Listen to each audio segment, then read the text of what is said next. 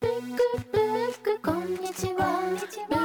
ブックこんにちはブックブックこんにちはブックブックブックブックこんにちはブックブックこんにちはこの番組は東京神楽坂かもめブックスの僕柳下恭平と札幌北18条シーソーブックスのジン・テルや僕たち2人の書店店主が毎週水曜日に自分の好きな本のことを話す30分のポッドキャストプログラムです柳下さんよろしくお願いしますはい仁さん今日もよろしくお願いしますお願いしますこれ収録前にやっときゃよかったっていう 業務連絡をしてもいいはいですか、はいはいはい電波に乗せて電波なのかな乗せ てはいどうぞ電波っていうか 前回うん相づち案外そのなくても編集でいけんじゃんみたいな話があったじゃないですかありましたこれをねその収録してですねディレクターに編集してもらって結論相づちもっと言うと、うん相手が喋ってる時にうんうんっていう相づちはいはいなくても意外にしんどくないというそうでしたか実験結果が ちょっと寂しいんですけどね出ましたかなんか僕相づちに結構命をかけていたところがあってやっぱ柳下さんのトークが引き出しが多くて面白いからいやいやいや僕いやいもそこやになんとか乗っかろうと思うともう相づちしかないんですよいやいやいやいやいや多分いいバランスはどれぐらいだろうな5対5ないしは6対4じゃないですかねなるほどこの6はどっちが6でもいいと思うんですよ化学反応 そこのバッファはあるんですね 我々実は化学反いやそうでもないな結構起こしてんなだって一人で壁に向かってブツブツ話してるよりも絶対にマシですもんねこの方がいやまあそうですね なるほどじゃあちょっとこれを聞いてる皆さん今後、うんあのはいはいはいとかうんうんうんとか多分聞く機会は減りますねおそらくうんそうですね残念ながらわかりました。 ここで伝えられると思わなかった。いやーでも大事。すいませんいやいやいや。今回ですねもう一個変わったことがあってうちの w i f i 環境が良くなりましたいや、かなと思ったんですよ。わかります問いただしはしなかったですけ ど、問いただしはしなかったですけどなんか、えいつもより画像と声の動きがよろしいですスムーかよろしいでございます。それはよろしかったでございますだからあの相づちなんてケチくせえこと考えなくてももうレスポンスが早ければなんとかなんじゃねえかなという蝶々発信のやりとりですね、今あ後そうはですそうですもうもうもうもう本当にもうもうもうもうもうもう本当にそう難しいなそうなんですよね意識しちゃうとかえってね、そうなんですよね。うん。ブックブックこんにちはまあちょっとそんなわけで業務連絡も滞りなく終わったところで最近、まあ、これを収録してるのは5月のゴールデンウィーク明けぐらいなんですけれども、2023年の天気おかしくないですか,、うんそう、なんか寒かったり暑かったりが激しいですよね。僕5月なのにスープ作っちゃいました今日、ええ適当ないや、それはいいんじゃないかな。 まあまあそうなんですけど適当なトマトジュースと適当な何かを入れていやーででも気候変動じゃないですけどやっぱり影響ありますよ、この前、ですよねうんこれ言うと引かれちゃうかもしれないですけどおええ僕の自宅にですね、ええついに G が出ましたえ北海道に北海道にへえあったかくなってんだやっぱりいやなんかねすすきのとか繁華街のあたりに出るって話は聞いたことがあったんですけれど、はいはいはいはいはいはい家でですねちっちゃいのを見かけてしまってですね、えああってこう久しぶりになんかあの見かけた瞬間の旋律の走る感じあるじゃないですかありますありますあれを久しぶりに東京以来十数年ぶりかなだからこれ聞いてみたかったんですけどはいはいあの G のはいなんか黒光りしてるあの根源的な生理的嫌悪ってあるじゃないですか何なんですかねあれうんあれって北海道の人でもあるんですかありますねやっぱり例えば20年前とか30年前とか下手したら1回も見ずにうん、過ごしてうん、はい30まで過ごす人がいるとするじゃないですかはいはいでそこでこう台所でもどこでも例えば急に温暖化が始まって出るとするじゃないですかうんうんその時なんかヘラべったいカブトムシインナーとかなんないんですかえっとねいや僕はやっぱり既視感があるのでうわ、はいはいはい出やがったっていう反応だったんですけどえ娘はええコオロギだって言ってましたね、えやっぱりそうなるんだ、うん、そんなにだから怖がってなかったっていうかそれってとても幸せなことですよねうんそうですね強制の可能性を感じさせますよねそうですよねえ仁さんってす札幌からこう東京に出てきたじゃないですか大学の時に、はいはいはいその時は娘さんと同じ状態ですよねそうですねででも、うんやっぱり東京で見るそれはうん、大きいじゃないですか結構札幌はちっこいんですかあいつらあのうちで見たのは本当にまあちっちゃいですねちっちゃくてなおかつ茶色いや茶羽なんですかねなんかあわじかゃあんないけコどオロギだうんコオロギじゃないですか あ 確かにあそれはまあまだそんなに恐そう怖ないかまだねだから東京で見かけたでっかいやつを見かけた時は本当にゾクゾクってやっぱりおかんが走りましたよねあああれやっぱりでっかいから怖いのかな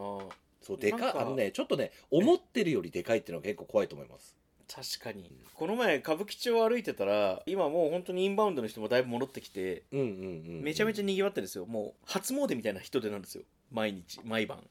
で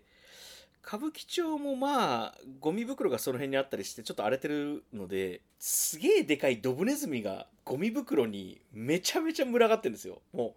う78匹群がってるんですよ怖いあうれんやっぱり何か恐怖を感じますよねいやー感じますねそれなんか例えば猫が56匹いても怖くないじゃないですかうんうんうん、うん、ゴミ袋に猫いたら怖いのかな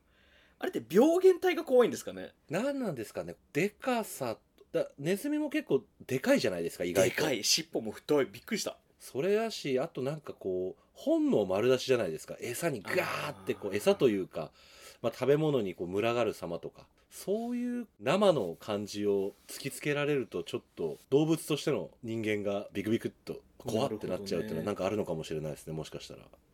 あの本能むき出しで思い出したんですけどこの前あった若い女性のライターさんでちょっと変な子なんですけど満腹中枢が壊れててうんラーメン17杯食える子がいるんですよフードファイターですでもその子曰く食べた分だけ太るからちょっと自分にを律してるらしいんですけどはいはいはいラーメン17杯食ってるとこ見たら我々は恐怖を覚えるんですかねそれともおおよく食うなよしよしだってなるんですかねいや結構怖いかも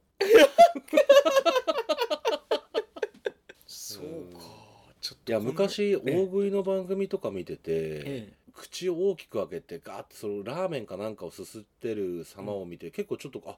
怖いって思った記憶なんとなくありますよおーじゃあたくさん食べるものに対して根源的に何か恐怖を感じるのかもしれないですねうんやっぱりこう想像以上のことっ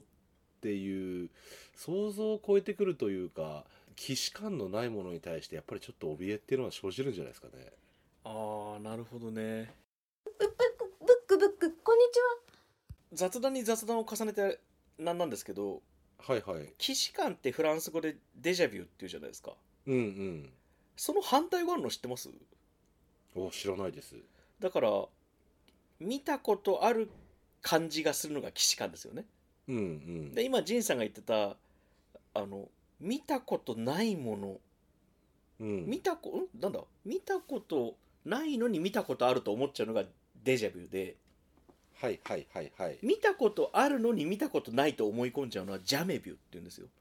ジャメビュー、へえ、あデ一つ賢くなりましたジャビューの反対でジャメビューなんですけど、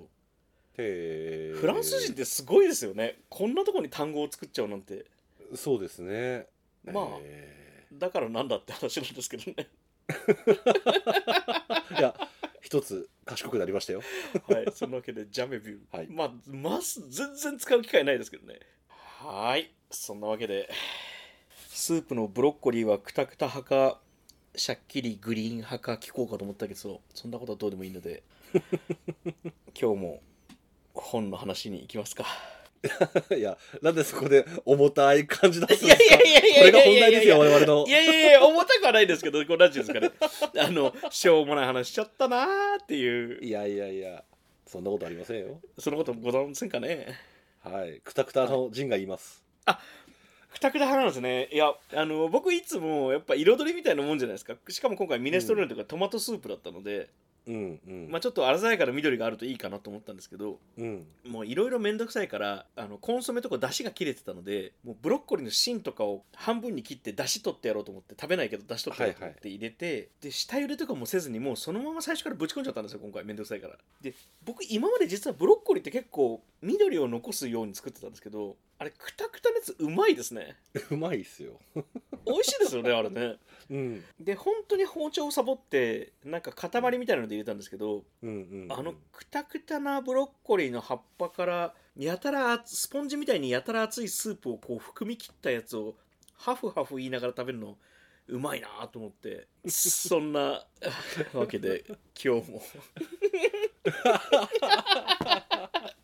なんでだろう重い空気に別にしたわけじゃないですけどねいやいやわかります大丈夫です、はいすいませんなん僕が変なこと言っちゃった終わり方ベタなんですよなんか本本こんにちはすみませんよくわかりませんはいお待たせしましたお便りのコーナー 始まりますここで切り替わるんだなそうですね一これ旦切こりこ替わでるんですねじゃあそんなわけで早速でもないけどまあとにかくお便りをご紹介していこうと思いますそうだ今回あれですねお便りなかったはずなんですよね収録そう中そうそうそう滑り込みでお手送っていただいてありがとうございますありがとうございます僕の方じゃ読ませていただいてもよろしいですか、よろしくお願いします、はい、はいえー龍神会中国支部長からのお便りです 先日読んだ本「君が壊れてしまう前に」島田雅彦の文章中に何度か音楽が出てきました試しにその音楽を流しながら本を読むと不思議と臨場感あふれる良い読書になりましたそこで音楽が出てくる本を紹介してほしいですとのことですうんやりますなあと音楽が出てくる本、うんついに龍神会全国規模になってきまし たね一番最初に立ち上がったのは中国支部でしたねそうですね支部として立ち上がったのは そうですね意外に北海道とか関東とかないないまま中国支部が立ち上がりましたねしかも広いな中国支部 って横しかもに広い支部長から来たんだそうです支部長からですよあそれはそれはあこれはいい読書をしてますねそんなわけで今回は音楽が出てくる本を紹介してほしいということですねはいい仁さん結構音楽かけながら本読みますや実は僕音楽は好きなんですけど、ん本読む時はもう割と無音で行きたい人ですねああでもその気持ちわかるな、なんか仕事とかしてる時は結構音楽僕かけながらやるんですけど、はいはいはうんうんうんうん、うん、それこそ日本語の音楽でも全然よくて高越の時は割と音楽なしでいくかな円野とかかけたりしますねたまにああわかります僕もでもあれですね結構パソコン向かっての作業とかは、うんエイヤもいいですしなんかこうヒーリングミュージックちょっとアンビエントっぽい音楽だったりとかあと逆ににずーっとこうリズムが反復してるようなミニマルなテクノとかそういうのをなんか聞いたりとかしてやると作業はかどったりするかもですね。はいはいはいはいうん。あとアップテンポなものとかすごいかけたりします逆にうーん。 88箇所順巡礼みたいなやつとかあとなんだろうなセックスマシーンとか、うん。そういうなんかドカドカしてるやつをかけたりするの好きですね下山まで行くとなんかもう意識が持ってかれるのでうんうんなんかちょっと選ぶんですけどねうん。本読む時にでも日本語の音楽かかってると僕歌詞がやっぱり入ってきちゃって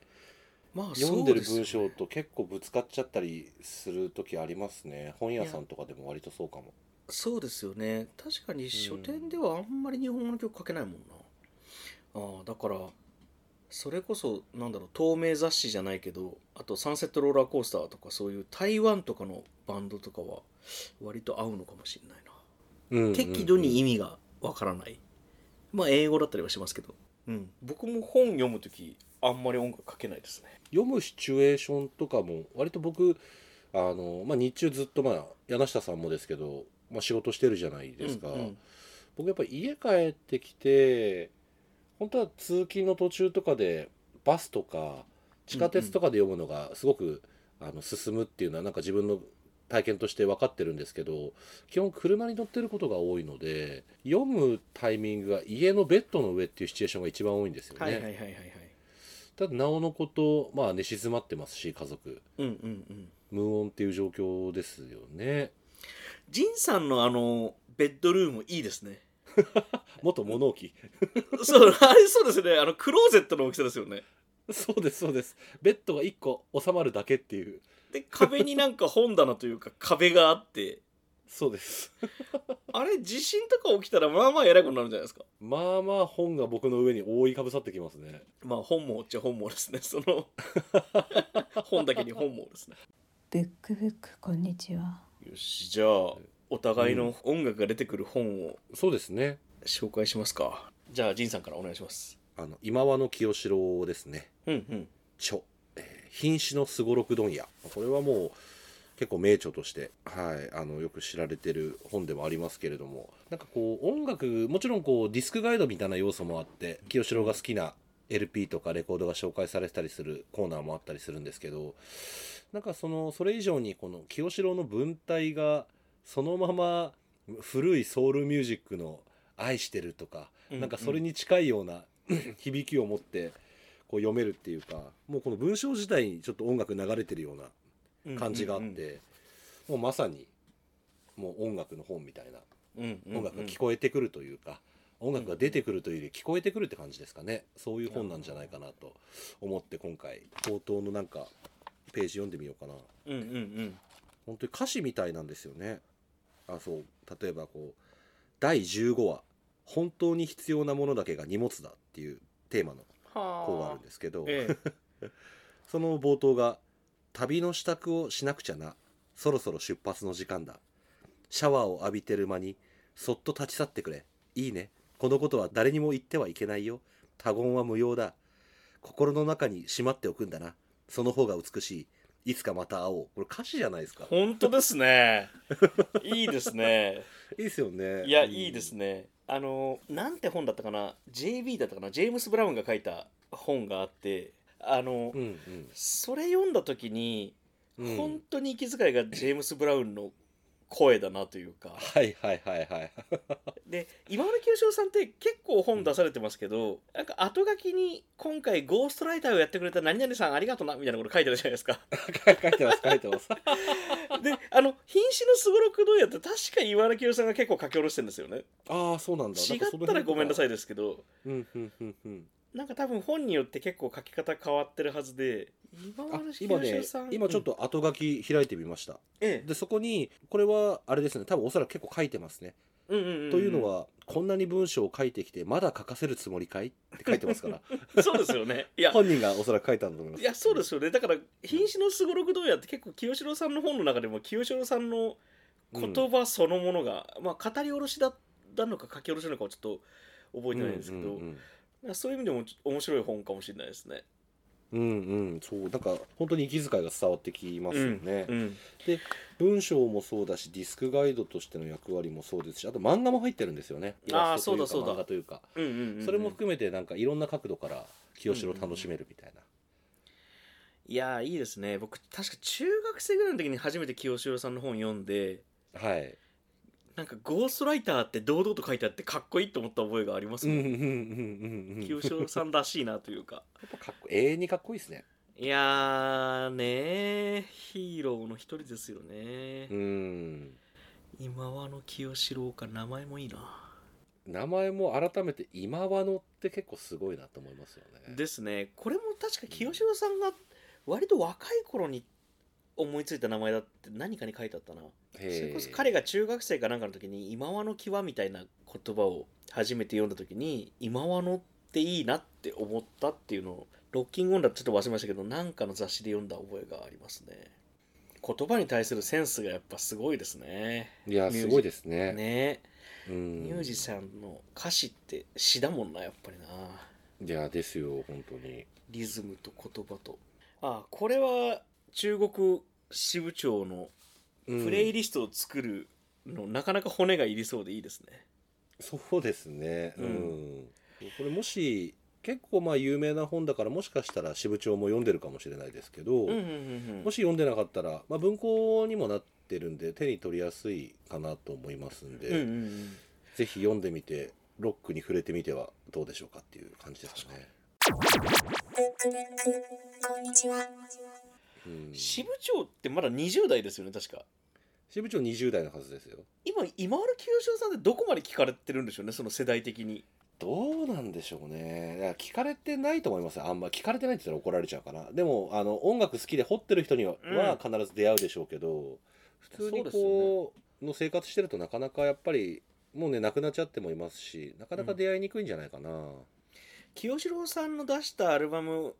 の中で一番好きなのってあります、なんだろうななんだろうな、ニーサンズかな、タイマーズかな。ニーサンズもめっちゃいいっすねニーサンズいいですよね。ニーサンズめっちゃいいちょっと大人になった感じというか、RC ももちろんなんですけど、うんうんうんタイマーズかな RC でももうちょっと上の世代っていう感じがするタイマーズはもうかっこよすぎますよタイマーズでもしかしたら一番知ってるかもしれないですねみんな若い人ああ、とかそうですかね。が TikTok とかでも結構あの放送禁止のテレビでのああ、ありましたあね。あの動画とか結構多分拡散されてるような気するんですよねそうだそうだ、あの、うん安全帽かぶって、そうそうそうそうそうそれこそね、あの、日課ぼっか着て、日課ぼっかヨックモック、日課ぼっかヨックモックはたお菓子だ。おかしいです お菓子です食べたね くなっち。ゃったうん日課ぼっか履いて、直旅のあのスタイル、そうだ。そうそうそうそうそう多分見てる人多いんじゃないかなと思いますけどね確かにね、YouTube とかで出てますもんね。うん支部長にはあのタイマーズの「タイマーズ」というアルバムをぜひああいいですねタイマーズかな、俺もタイマーズって1枚しか出してないのかな、うんですよね確かうん、うんタイマーズを聴いてもらいたいそう清志郎の僕もめちゃめちゃね熱心なアルバム全部持ってるとかっていうリスナーではないですけどやっぱり曲単位とかまあ逆に結構本の影響大きいかもしれないあなー確かに、うん僕あとそれこビそジュアル井上陽水さんとかうん清志郎さんっていろんな人と結構音楽やってますよねステージ上がったりとかいやーそれこそあのねあの最近お亡くなりになった坂本龍一さんあとかもそうだそうだ、ねやってセッションしてままししたたねねあそうだ坂本龍一さんもお亡くなりになったんだなうんうん寂しいけどしょうがないうん音楽は残るうん、そうですね。はい。じゃあ、瀕死のすごろく問屋ですね。うん、瀕死のすごろくドヤを今回おすすめとしてあげさせていただきました。ブックブックこんにちは。い、や、僕は、えー清志郎さん出されると悩むんですよ ね。いや、その、タマという船に乗っていたという、ドラマーの石川さんが書いた本もすごい好きで、最近漫画にもなったんですよね。えー、はいはいはい。えー藤子藤尾 A 先生のにちょっと似たテイストのイラストでイラストというか絵で漫画にもなっていて、まあそれはあのこの本はですね「タマという船に乗っていたは」近代80年代から90年代の日本の音楽シーンを知る資料みたいな本でもあるので、うんまあ読んどいて、あの音楽好きだったら損はないかなと思ってはいるし、うんうんうんまあ、タマというバンドもとても偉大なバンドなので、あの、聞いたことない人はぜひ若い方聞いていただきたいなと思いつつ、迷ったんですよ。マチネの終わりににするか、風の歌を聴けにするかを迷ったんですよ。なるほど。マチネの終わりにはうん、クラシックなんですよね。その、うんうん、うんちょっと、大人の恋のクラシックで、ただあそこに出てくるクラシックミュージックは、それこそ僕プレイリストとか作ったりしたんですけど、やっぱそのプレイリストだけサウンドトラックみたいな感じで聴けたりもするので、あのマチネの俺はすごい好きな音楽が出てくる本なんですけど、今回は村上春樹さんの風の歌を聴けにします。これなんだろうな、こんなこと言ったら大変失礼なんですけど、村上春樹さんをおすすめするのってちょっと気遅れするんですよねメジャーすぎてうんうんうんうん。まあやメジャーでいいんですけどね、わかりますとてもいいんですけど、うううん友人と喋ってて友人というかあの我々の「ブックブックこんにちは」のロゴを書いてくれた大川直也さんうんうんと話していて、まさにこの音楽が出てくる本の話をしてたことがあったんですね昔、うんうんうん、で直也さんが「風の歌を聴け」をプレイリストにしてたんですよへーあのそこに出てくる曲を全部、うんうんそのそれこそカリフォルニアガールとあか、えうんえうんうんうんあうんうんの出てくる曲を全部その冒頭から順番にしてプレイリストにしたんですってでうんうんうん一個解釈が分かれるところがあってボブ・ディランの「ナッシュビル・スカイライン」っていうアルバムの中に「ナッシュビル・スカイライン・ラグ」っていう曲が入ってるんですけど村上春樹さんの小説の中には「ナッシュビル・スカイライン」としか書いてないんですよなので順当にそれを解釈すると「ナッシュビル・スカイライン・ラグ」がそこに流れてるはずなんですけど、うんうん村上春樹さんがナッシュビルスカイラインラグをラグを抜くことあるかなと深読みもできてはいはいはい一回プレイリストを作った後でナッシュビルスカイラインの中、アルバムの中に入ってる曲を順番にそこに当てはめてみたら、意外にいける曲が多いんですよ。うんうんだから、順当に言ったらナッシュビルスカイラインラグだけれども、もしかしたら1曲目のカントリー調のやつが入っても案外おかしくないぞとか、なんかこれもプレイリストを作って、頭からかけながら本を読むという体験の中で、じゃあナッシュビルスカイラインと書かれてるところに何を入れるかっていうのを考える楽しみもあって。面白いですねそういう読み方もありできできるってことですよねそうですね。まあ、ナッシュビルスカイラインラグが多分一番ハマるとは思うんですけど、でもこれ聞く人と聞くタイミングによっては、このアルバムのどれを入れるかって、ま、分かれる気がするんですよね。まあ、すごく有名な話ですけど村上春樹さん、まあ、ご自身でジャズ喫茶もやってたじゃないですか、はいはいはいはい。国分寺だったっけななんかそうですね、最初。で、その後、えっと、うん市ヶ谷じゃなくて、あの、幻冬舎の近くのところですね。はい。ジャズ喫茶の話もなんかまだギリギリあの行ったことあるよっていう話普通に聞きますもんね。うんでやっぱり結構ハードコアな、ハードコアって言ったらちょっと違うのかなでもすごくコアなことをやってるかっこいい本当にかっこいい店だったって話は実際に行った人とかから普通に聞くからやっぱりそういう人だったんでしょうね。うーん難しいですね言葉って坂本龍一さんは亡くなっちゃったなとかうん、村上春樹さんってやっぱかっこいいことしてんだろうなとかってうん言葉にするとまあなんて陳腐なというか、そうそうそうそのちょっと恥ずかしくなりますけどねね。あのもっと深い文脈を伝えたいけど分かってくれよというか、そうですねね。それ以上なんかの言葉はないけどという気もするなブックブックこんにちはなんかちょっと話が横道にそれちゃうんですけど、ええ今作ってる最中なのかな、うんうんあのまだ計画段階で一応まあ公表公表はされてるんですけれど、うん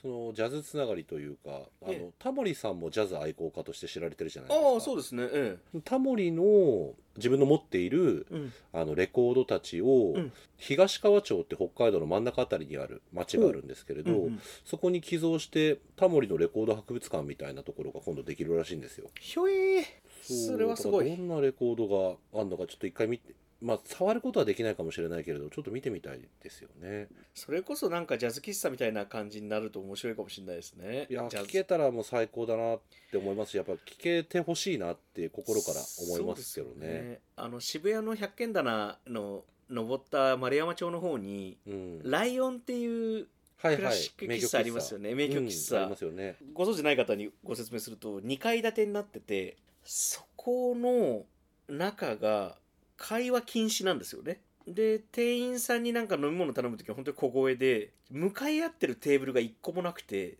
全部スピーカーの方に電車みたいに向かってて、あそこもし、なんていうかストイックだよな。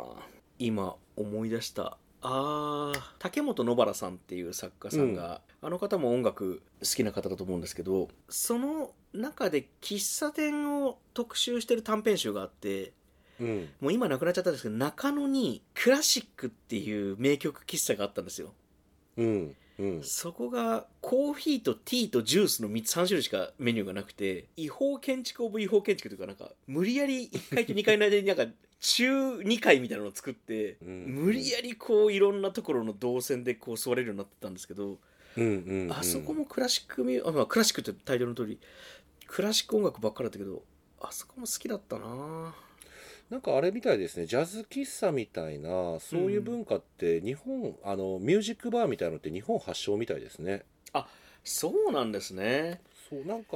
その音楽がもちろんバーでかかってるっていうのはどこの国でもあるでしょううけど、ん本当にスピーカーに向き合ってうんうんグッとこう音楽に集中しながらお酒を飲むとか、まあ、コーヒーを飲むっていうのは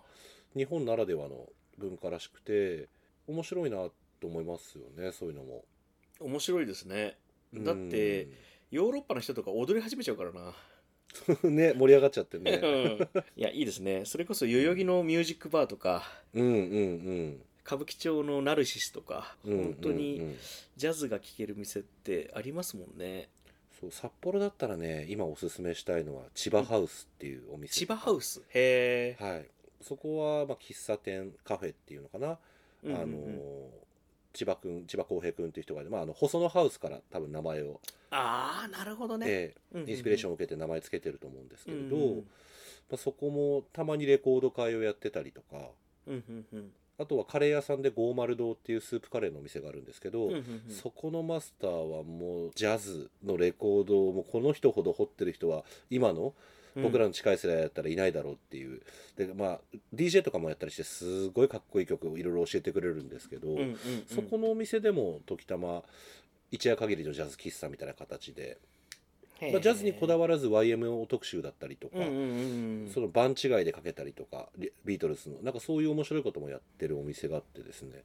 なんか行く機会があったらぜひ行ってみてはっていう感じですねいいですね前陣さん話に出てたあのスローボートもあれ中国行きのスローボートのスローボートですよね、きっと多分おそらくスローボートそこからですよねですよねうん札幌とジャズも相性が良さそうですねいやーあるんじゃないかなやっぱり畑違えども畑違うというか僕どこの畑にも 僕はぞ属してないけれどもやっぱジャズの畑とかロックのパンクの DJ クラブミュージック界隈のとかっていろいろあると思うんですけど、うんうんジャズもまたすごい深い世界があるんだと思いますよいやーワインでもコーヒーでもジャズでももう人生1回じゃ足りないですもんね足りない足りない楽しいぜっていうことを伝えたい そうですね本もまあそうなんだろうな、そうですよねうん本当に聞いてくれてありがとうございましたお便りなんとかつながって嬉しいですこれからも続々お待ちしてます ほんとギリギリだった、 ではまたお会いしましょうカモメブックスとシーソーブックスのブックブックこんにちはでしたこんにちは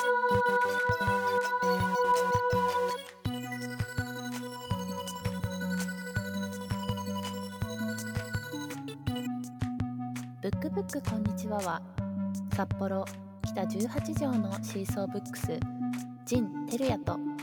東京神楽坂のカモメブックス柳下恭平2人の書店店主が毎週水曜日に自分の好きな本のことを話すポッドキャストプログラムです。ブックブックこんにちは。